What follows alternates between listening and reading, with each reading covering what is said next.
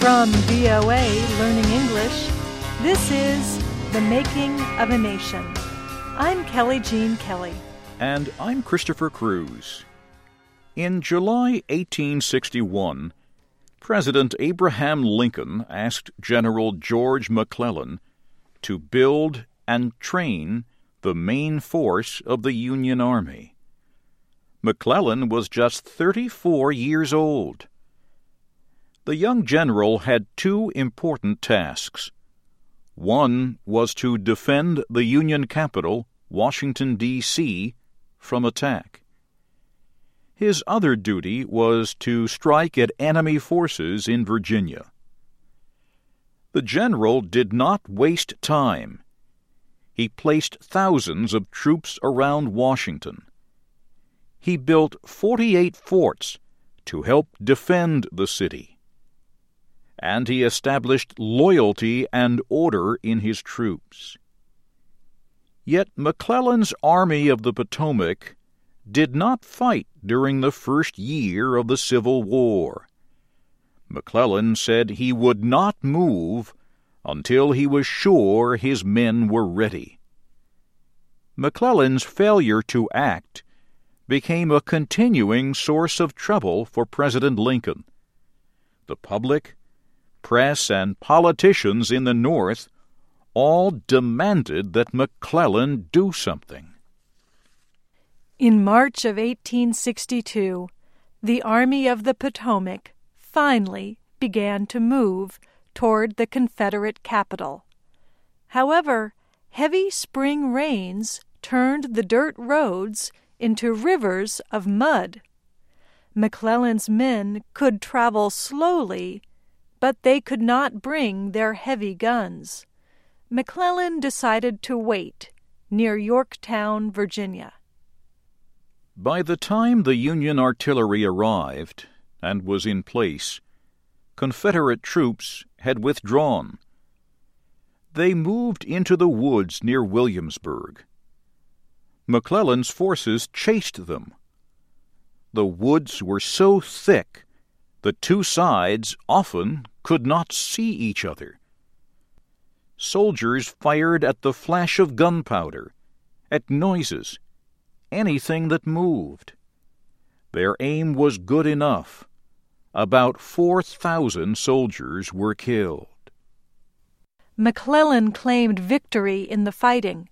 His army pushed on, and soon the Union force was only 15 kilometers outside Richmond. But McClellan did not strike. He believed the Confederate force around the city was much larger than his. He asked for more men and equipment. Then, once again, he waited. The Confederate force was, in fact, much smaller than the Union force. So Confederate leaders created a plan to prevent McClellan from attacking Richmond. They ordered General Stonewall Jackson to lead a force of Confederate soldiers through Virginia's Shenandoah Valley and threaten the Union capital. Jackson was one of the South's best generals. He was a forceful leader, and he could make his men march until they dropped. General Jackson struck the Union forces in the Shenandoah Valley hard and fast. Soon, his troops controlled the valley's main towns. The raids produced the exact effect Confederate leaders wanted. The Union feared an immediate attack on Washington. Soldiers hurried to the U.S. Capitol, and President Lincoln sent thousands of troops to chase Jackson instead of helping McClellan at Richmond.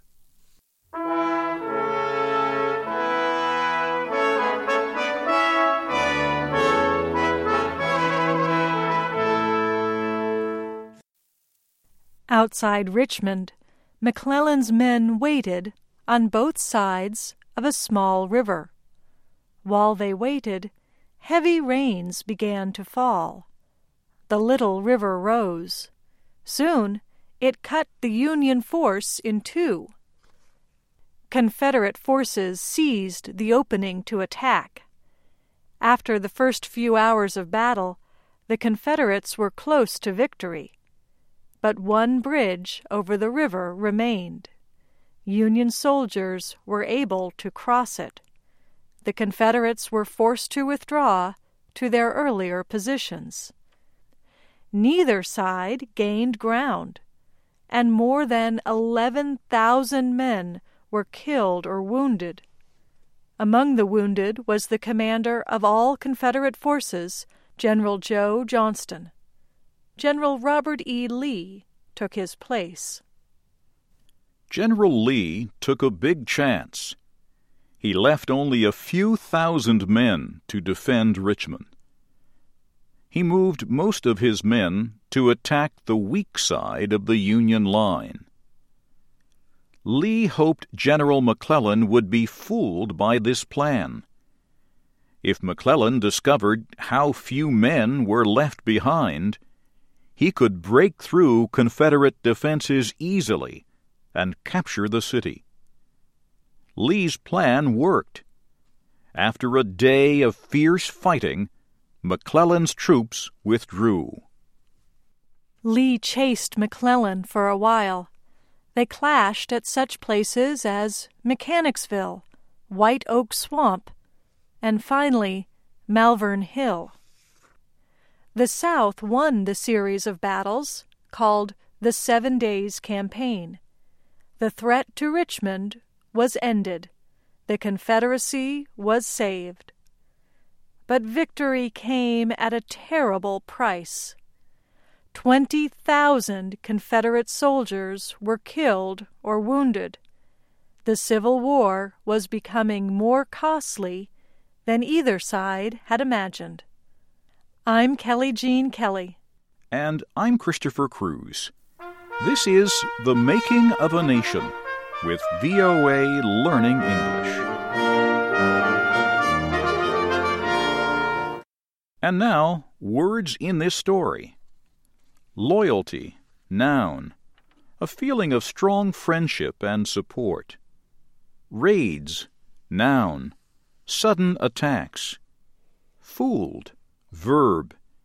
Made someone believe something that is not true. Tricked. Costly, adjective. Done with heavy sacrifice. Now it's your turn to use these words in this story. In the comments section, write a sentence using one of these words, and we will provide feedback on your use of vocabulary and grammar.